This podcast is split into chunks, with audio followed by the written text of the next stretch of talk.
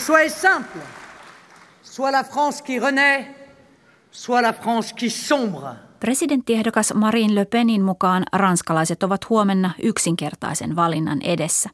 Näissä vaaleissa Ranska hänen mukaansa joko syntyy uudelleen tai uppoaa. Oikeistopopulistiehdokkaan puheista voi olla montaa mieltä, mutta Ranskan presidentinvaalien huomisesta ensimmäisestä kierroksesta on tulossa poikkeuksellisen jännittävä. Mielipidekyselyiden mukaan neljän kärkiehdokkaan kannatus on niin tasaväkistä, että toiselle kierrokselle voi päästä kuka hyvänsä.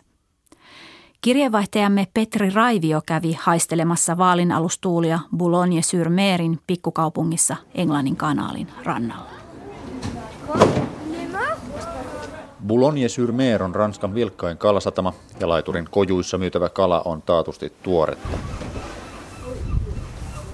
Pienkalastajat palaavat aamulla mereltä ja purkavat osan saalistaan suoraan laiturille myytäväksi suoramyynnistä, kun saa paremman hinnan kuin tukusta. Theodel Saaron 12-metrisen Lady Camille-veneen kapteeni ja omistaja. Donc oui, on est des petits bateaux de 12 mètres, vous voyez, c'est pas grand, on est des artisans, on pêche de la même manière depuis 50 ans, on pêche pas des grosses quantités de poissons, c'est une pêche artisanale, on essaie de valoriser un maximum parce qu'on a, on essaie de travailler avec de la vente directe. Olemme artisaaneja, kalastamme samaan tapaan kuin 50 vuotta sitten. Käytämme pieniä veneitä, saaliit ovat pieniä, emmekä voi lähteä merelle myrskyssä tai kovin kauas rannikosta, Del Saar sanoo veneensä ahtaassa hytissä. Del Saar aloitti kalastamisen isänsä veneessä 17-vuotiaana. Viime aikoina miehestä on alkanut tuntua, että elinkeino on uhattuna.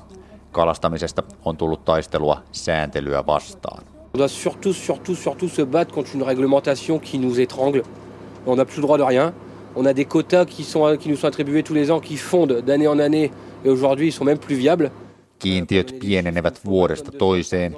Minun pitäisi kalastaa 20 tonnia merianturaa vuodessa, jotta tämä kannattaisi, mutta saan pyytää vain 12 tonnia, Theodel Saar sanoo. Niinpä hän on yrittänyt laajentaa valikoimaa muihinkin lajeihin, ei helppoa sekään. Säännöt nimittäin määräävät heittämään valtaosan verkkokalastuksen sivusaalista takaisin mereen. Sitä paitsi säännöt suosivat teollisen mittakaavan kalastusmenetelmiä. Samoilla vesillä kalastavat isot troolarit, lähinnä Belgiasta ja Hollannista. Des bateaux belges et hollandais principalement, qui pêchent au chalut, au chalut à perche, au chalut, qui pêchent en deux semaines ce que moi je dois pêcher en un an. Nämä kalastavat kahdessa viikossa saman verran kuin minä vuodessa, eikä troolarien tarvitse heittää sivusaalista pois, Del Saar sanoo. Hänen mukaansa tiukkeneva sääntely on saanut Bulonien kalamiehet hylkäämään Ranskan perinteiset valtapuolueet. Il va y avoir une vague Front National chez les pêcheurs, c'est indiscutable. Je pense qu'on n'est on est pas loin des 80 ou 90% de pêcheurs, j'ai bien de pêcheurs, qui auront voté Front National. Tänä vuonna kalastajat aikovat äänestää kansallista rintamaa. Arvioisin, että jopa 80-90 prosenttia heistä, Del Saar sanoo. Hänelle itselleen syynä on se, että kansallismielinen puolue on ainoa, joka on ajanut Ranskan eroa EUsta, jonka yhteinen kalastuspolitiikka on pistänyt Boulonien pienkalastajat ahtaalle. C'est la seule qui propose de sortir de l'Europe et de redonner normalement une souveraineté vraiment où des décisions, les décisions pour la France seront prises en France. Le Pen lupaa, että Ranskaa koskevat päätökset tehdään Ranskassa, sanoo Theodel Saar, joka äänesti viime vaaleissa konservatiiveja nyt siis Le Pen, vaikka hänen ohjelmansa onkin muilta osin epämääräinen, eikä vastaa Del Saarin ajatusmaailmaa. Le restant du programme, c'est euh, c'est vague, c'est c'est pas mes idées à 100% du tout. Pelkien kalastajien äänillä ei presidentin vaaleissa kuitenkaan pitkälle pötkitä. Kansallista rintamaa edustava kaupunginvaltuutettu Antoine Goliot kiertää puolueaktiivien kanssa Boulognen sataman liepeillä kerrostaloja – ja pudottelee postiluukuista Le Penin vaalimainoksia. Le Front National est, est très implanté euh, dans cette région qui est sinistrée par la mondialisation, sinistrée par les conséquences dramatiques de l'Union européenne, de ses directives. Puolue on hyvin juurtunut tänne. Seutu on jäänyt globalisaation ja EUn uhriksi, Golion sanoo. Valtuutetun mainospuheessa on perää. Seutu on perinteistä sosialistipuolueen tukialuetta, jossa kansallisen rintaman kannatus on noussut – Mielipidemittausten mukaan Le Pen on saamassa täällä yli kolmanneksen äänistä. Golion mukaan taustalla on tyytymättömyys muihin puolueisiin. Les gens ont ras-le-bol Euh, les gens qui habitent Boulogne, ici, les riverains, en ont bien évidemment ras-le-bol, puisqu'il n'y a pas d'avenir avec ce système qui est en place. Euh, non seulement c'est une colère, mais ils expriment également... Bolonialaiset ovat tyytymättömiä, koska monen mielestä nykyisellä järjestelmällä ei ole tulevaisuutta, Antoine Goliot sanoo. Kaupunginvaltuutetun väite saa tukea Journal du Dimanche-lehden mielipidekyselystä, jonka mukaan äänestäjien tärkein syy kannattaa kansallista rintamaa on halu protestoida muita puolueita vastaan. Vain joka viides puolueen kannattaja on samaa mieltä esimerkiksi sen talouslinjauksista. Kyselyn mukaan enemmistö kansallista rintamaa kannattavista on sitä mieltä, että globalisaatio on kielteinen ilmiö ja että Ranska on menettänyt suvereniteettinsa eli itsemääräämisoikeutensa. Et c'est bien sûr en, en retrouvant la souveraineté nationale et notre souveraineté monétaire qu'on pourra aider des filières artisanales, des filières historiques, ancestrales. Kun palautamme kansallisen suvereniteettimme, voimme taas auttaa omia kalastajiamme ja maanviljelijöitämme, Golio väittää. Bulonien kampanjaväki saa kuitenkin huomata, että jokaista ovea Löpenin nimi ei vuokratalossakaan avaa. Oui, monsieur, c'est pour mettre des tracts, s'il vous plaît. Merci. S'il vous plaît. De Marine Le Pen? Non. Merci bien. Toimittaja äskeisessä oli Petri Raivio. Ranskan presidentinvaalien kaikkiaan 11 ehdokkaasta me suomalaiset ehkä tunnemme parhaiten kansallisen rintaman Marine Le Penin. Ma première mesure, ma première mesure comme président de la République sera de remettre des frontières à la France. Kampanjapuheessaan aiemmin tällä viikolla Le Pen lupasi ensi töikseen presidenttinä palauttaa Ranskan rajat. Puhelimessa on nyt toimittajamme Annastiina Heikkilä Pariisissa. Mitä Le Pen käytännössä aikoo tehdä? Millaisen presidentin Ranska hänestä saisi? Le Pen on keskittynyt etenkin tässä kampanjansa loppuvaiheessa kovien ydinteemojensa eli rajojen sulkemisen, terrorismin torjunnan ja EU-eron rummuttamiseen. Ähm, eli jos taktiikkana ehkä jossain vaiheessa olikin imagon pehmentäminen, niin siitä hän on, hän on, hän on nyt luopunut ja Pariisin torstai-illan terrorisku saattaa osoittaa tuon taktiikan hyvinkin toimivaksi. Ähm, Ranska saisi Le Penistä siis konservatiivisen ja hyvin protektionistista politiikkaa ajavan ensimmäisen naispresidenttinsä. Ähm, presidentti Le Pen rajoittaisi voimakkaasti maahanmuuttoa, hän asettaisi ranskalaiset etusijalle työpaikkoja ja asuntoja jaettaessa ja Suomen kannalta merkittävintä olisi tietenkin se, että Le Pen irrottaisi Ranskan ensin puolustusliitto Natosta ja sitten kansanäänestyksen jälkeen myös EUsta. Marin Le Penin hahmo kuitenkin jakaa ranskalaisia aika voimakkaasti. Häntä vastustetaan paljon. Ehdottomasti juurikin näin. Itse asiassa tuoreen tutkimuksen mukaan vain 20 prosenttia ranskalaisista pitää Le Peniä pätevänä tai, tai presidentiksi sopivana ja vain 17 prosenttia pitää häntä luotettavana henkilönä. Itse asiassa jopa kansallisen rintaman äänestäjistä vain alle puolet pitää Le Peniä pätevänä hoitamaan presidentin tehtäviä, mikä on aika kiinnostava tulos. Eli voi sanoa, että suurimmalle osalle ranskalaisista Le Pen on jopa vastenmielinen hahmo ja, ja jopa hänen omille äänestäjilleen Le Pen on on vähintäänkin kysymyksiä herättävä hahmo. Hänen suhtaudutaan varauksella myös omassa leirissä, mutta Le Penia äänestetään ikään kuin siitä huolimatta protestina Ranskan valtapuolueille ja nykyiselle politiikalle. Nous allons rendre la France à son optimisme, à sa foi dans l'avenir. Riippumaton Emmanuel Macron puolestaan on aika erilaisilla linjoilla Le Penin verrattuna. Kampanjapuheessaan hän lupaa tuoda optimismin ja tulevaisuuden uskon takaisin Ranskaan. Millainen tyyppi tämä Macron oikein on? Macron on tosiaan persoonaltaan ja, ja myös linjauksiltaan aikamoinen Le Penin vastakohta. Hän on 39-vuotias entinen investointipankkiiri ja entinen sosialistihallituksen talousministeri, jota ei ole vielä ikinä valittu vaaleilla mihinkään poliittiseen luottamustoimeen Ranskassa.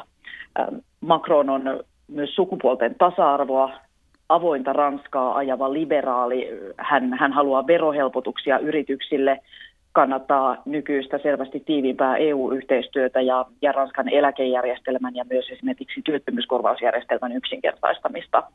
Osa ranskalaisista pitää Macronia kuitenkin vähän liukkaana tyyppinä, poliittisena opportunistina, jonka linjauksesta ei oikein ota selvää. No kuinka vahvaa Macronin kannatus on? Kyllä Macronin pääsy vaalien toiselle kierrokselle vaikuttaa edelleen todennäköiseltä. Ähm, viimeisimpien mielipidetiedustelujen mukaan hän on jopa lisännyt etumatkaansa muihin ehdokkaisiin ja etenkin äärioikeisto Marine Le Peniin. Äh, Pariisin torstai-illan terroriisku saattaa kuitenkin vielä muuttaa tätä tilannetta, eikä välttämättä nuoren ja suhteellisen kokemattoman Macronin eduksi. Mutta jos Macron pääsisi toiselle kierrokselle, hän näyttäisi voittavan kenet tahansa vastaehdokkaansa. Gallupien mukaan hän voittaisi esimerkiksi Le Penin äänin 61-39, eli, eli todella selvästi. Ja Macronia voi siis yhä pitää presidenttikisan hienoisena ennakkosuosikkina. Je suis l'interprète de ces classes moyennes. Je suis leur candidat. Kisassa on edelleen mukana myös korruptioskandaaleissa ryvettynyt keskustaoikeiston François Fillon. Hän lähti vaaleihin vahvana voittajasuosikkina, mutta voiko hänestä nyt enää tulla uskottava presidentti? Se on, se on hyvä kysymys. Fionilla on takanaan ison konservatiivipuolueen tuki, eli ainakin hän saisi taakseen toimintakykyisen ja kokeneen hallituksen. Fion itse on koko ajan toistellut uskovansa aivan sataprosenttisesti pääsynsä vaalien toiselle kierrokselle ja, ja sen myötä myös voittoon. Mutta kyllähän Fion on niin pahasti skandaaleissa ryvettynyt, että hänellä olisi presidenttinä kyllä isoja hankaluuksia uskottavuuden rakentamisessa. Fionhan on edelleen epäiltynä kolmessa eri rikostutkinnassa ja osa epäilyistä koskee myös hänen vaimoa Penelopea presidenttiys antaisi Fionille syytesuojan, mutta hänen vaimonsa Penelop voisi vielä periaatteessa joutua jopa kymmeneksi vuodeksi vankilaan, ja se nyt olisi vähintäänkin erikoinen asetelma Ranskan presidenttiinstituutiota ajatellen. Ja jos Fion pääsisi toiselle kierrokselle ja kohtaisi siellä esimerkiksi Le Penin, niin odotettavissa olisi historiallisen alhainen äänestysprosentti aivan varmasti ja sitä myötä mahdollisesti hyvinkin arvaamaton vaalitulos. Aivan viime viikkoina on alkanut näyttää siltä, että toiselle kierrokselle saattaisi olla mahdollisuuksia myös vasemmistopopulisti Jean-Luc Mélenchonilla. Mikä hän oikein on miehiään? Jean-Luc Mélenchon on, hän on 65-vuotias erittäin karismaattinen veteraanipoliitikko, joka erosi aikoinaan sosialistipuolueesta perustaakseen oman laitavasemmistolaisen liikkeensä. Melanchonin vaaliohjelma, se on varsin radikaali. Hän kannattaa eroa Natosta ja EUn kauppasopimuksista, ottaisi satoja miljardia lisälainaa elvyttääkseen Ranskan taloutta, lakkauttaisi heti kaikki ydinvoimalat, lyhentäisi ranskalaisten työviikkoa, laskisi eläkeikää. Melanson on erittäin taitava esiintyjä ja hän on hyvin suosittu etenkin nuorten ranskalaisten keskuudessa. Kannattajiksi on siirtynyt paljon entisiä sosialistipuolueen äänestäjiä. Melansonkin on nyt tosin pehmennyt puheitaan vaalikampanjan edetessä ja, ja muun muassa vakuuttanut, ettei hän halua EU-eroa, vaan, vaan pikemminkin perusteellista muutosta unionin toimintatapaan. No aivan tässä vaalikampanjoinnin viime metreillä Pariisin kaduilla nähtiin jälleen väkivaltaa ja terroria. Annastina Heikkilä, miten uskot, että tämä vaikuttaa ranskalaisten äänestämiseen? Niin, terrori-isku tehtiin dramaattisesti kesken viimeisen vaaliväittelyn ja, ja, ja se myös lopetti ehdokkaiden kampanjoinnin ennen aikojaan. Iskulla on aivan varmasti vaikutusta. Se saattaa muuttaa asetelmaa vähän vaikeuksissa olleiden Marine Le Penin ja oikeastaan François Fillonin hyväksi. He kun ovat molemmat liputtaneet tiukemman turvallisuus- ja maahanmuuttopolitiikan puolesta ja, ja nyt tämä, tämä loppukirivaiheen keskustelu siirtyy vahvasti näihin teemoihin ilman muuta. Hankaluuksia saattaa puolestaan olla tiedossa paitsi Macronille, niin, niin etenkin varmasti laitavasemmisto Melanchonille, joka, joka hän on puhunut koko nykyisen kaltaisen presidenttiinstituution romuttamisen puolesta. Ja nyt ehkä kuitenkin ranskalaisten tunnelma saattaa olla se, että, että kaivataan vahvaa johtajaa. No uskaltaako tässä vaiheessa vielä veikata, ketkä kaksi toisella kierroksella kahden viikon päästä todennäköisimmin ovat vastakkain? Eipä, eipä oikein uskalla. Muutama päivä sitten olisi vielä vastannut, että, että Le Pen ja Macron, se näytti todennäköiseltä, mutta Pariisin terroriisku tuo tähän taas yhden lisämuuttujan. Kaikkiaan tämä vaalikampanja, se on ollut poikkeuksellisen dramaattinen ja täynnä yllätyksiä, eivätkä neljän kärkiehdokkaan väliset erot ole toisaalta ikinä Ranskan lähihistoriassa olleet näin pienet, että, että kyllä mitä vaan voi vielä tapahtua. Kiitos Anna-Stina Heikkilä sinne Pariisiin. Ranskassa äänestäjät ovat perinteisesti jakautuneet selvästi vasemmiston ja oikeiston kannattajiin, mutta näissä vaaleissa sopivan ehdokkaan löytäminen on ollut monelle poikkeuksellisen vaikeaa. Kirjeenvaihtajamme Sampo Vaarakallio tapasi sosiologi Michel Vieviorkan, joka ennustaa Ranskan politiikkaan suuria mullistuksia riippumatta siitä, kuka presidentiksi lopulta valitaan. Mihin suuntaan lähtee Ranska sunnuntain presidentinvaalien jälkeen kulkemaan? Poliittiset analyytikot ovat kysymyksen edessä ymmällään, kukaan ei tiedä eikä osaa ennustaa. Epävarmuustekijöiden määrä on näissä vaaleissa suuri. Esimerkiksi jopa 15-20 prosenttia äänestävistä tekee päätöksensä lopulta vasta kopissa. Uh, oui, c'est difficile, surtout que bah, uh, c'est une, Nuori parisilaisnainen sanoo, että hän kyllä aikoo äänestää, mutta valinnan tekeminen on vaikeaa. Ehdokkaita on niin valtava määräkin, toista kymmentä. Pour moi, c'est déjà la vision de l'économie. Euh, et euh, après, les questions de sécurité pour moi sont pas... Toinen nuori nainen on hänkin päättänyt äänestää. Oma ehdokas seuloutuu sen mukaan, kenen talousajattelu tuntuu parhaalta. Mutta esimerkiksi turvallisuusasiat eivät ole pinnalla, kun päätöstä tehdään. Aurinko paistaa ja parisilaisessa puistossa istuu kullakin penkillä yksi ranskalainen individualisti. Mikäli ennakko pitävät paikkansa, ehkä jopa kolmannes heistä jättää äänestämättä ensimmäisellä kierroksella. Yksi epävarmuustekijä lisää. Ranskan suurin puolue on äänestämättömät. Osa nukkuvien puolueista nukkuu asiaa sen kummemmin pohtimatta. Osa ajattelee äänestämättä jättämisen oikeana poliittisena valintana ja aktiivisena tekona. Heidän johtolauseenaan on ranskalaisen edesmenneen koomikon Colushin tokaisu, jos äänestäminen muuttaisi jotain, se olisi jo aikaa sitten kielletty. Pariisissa on useita äänestämättömien ryhmiä.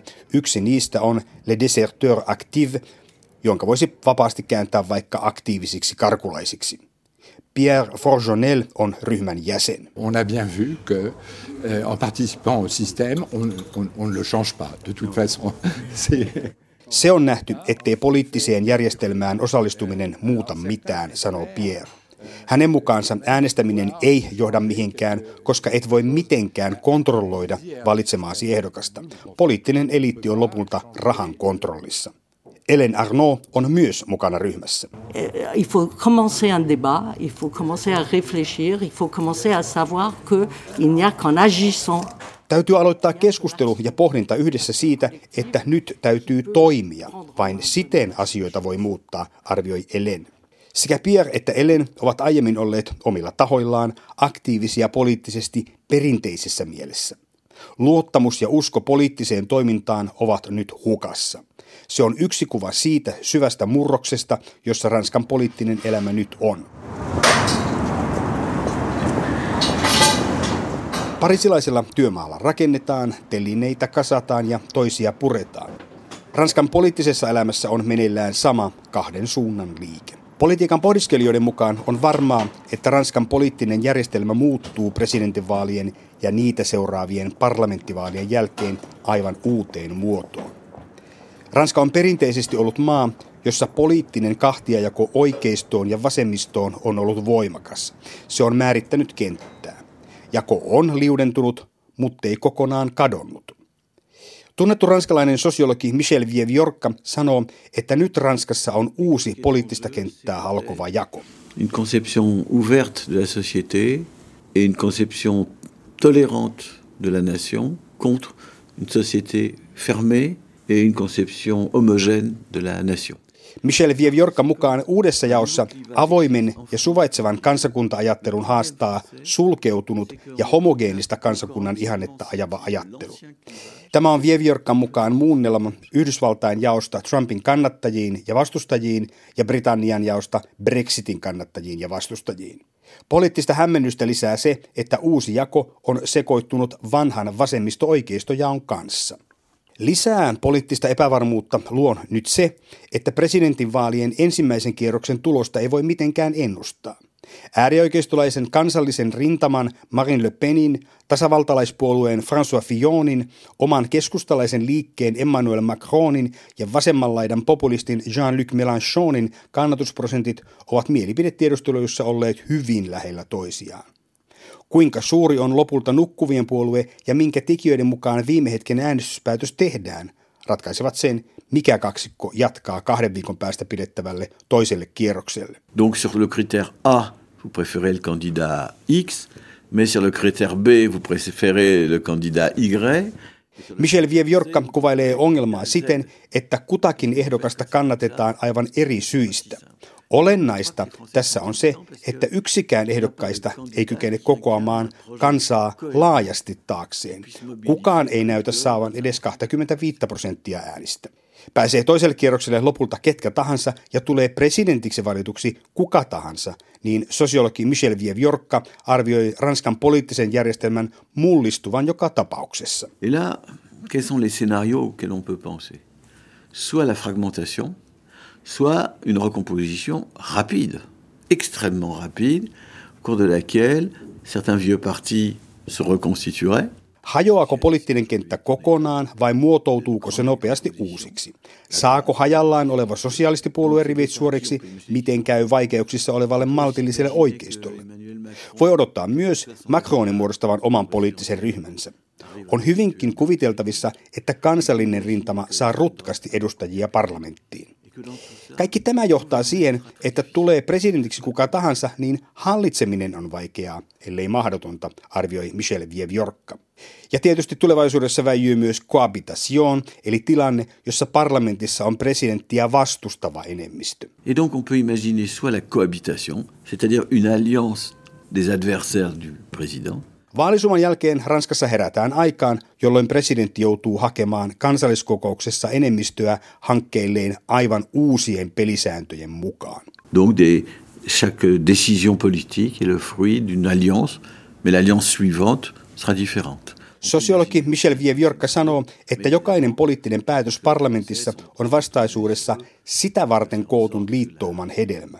Mutta seuraavaa päätöstä varten täytyy koota taas uusi liittouma. Comment reconstituer les forces politiques Mais c'est très difficile.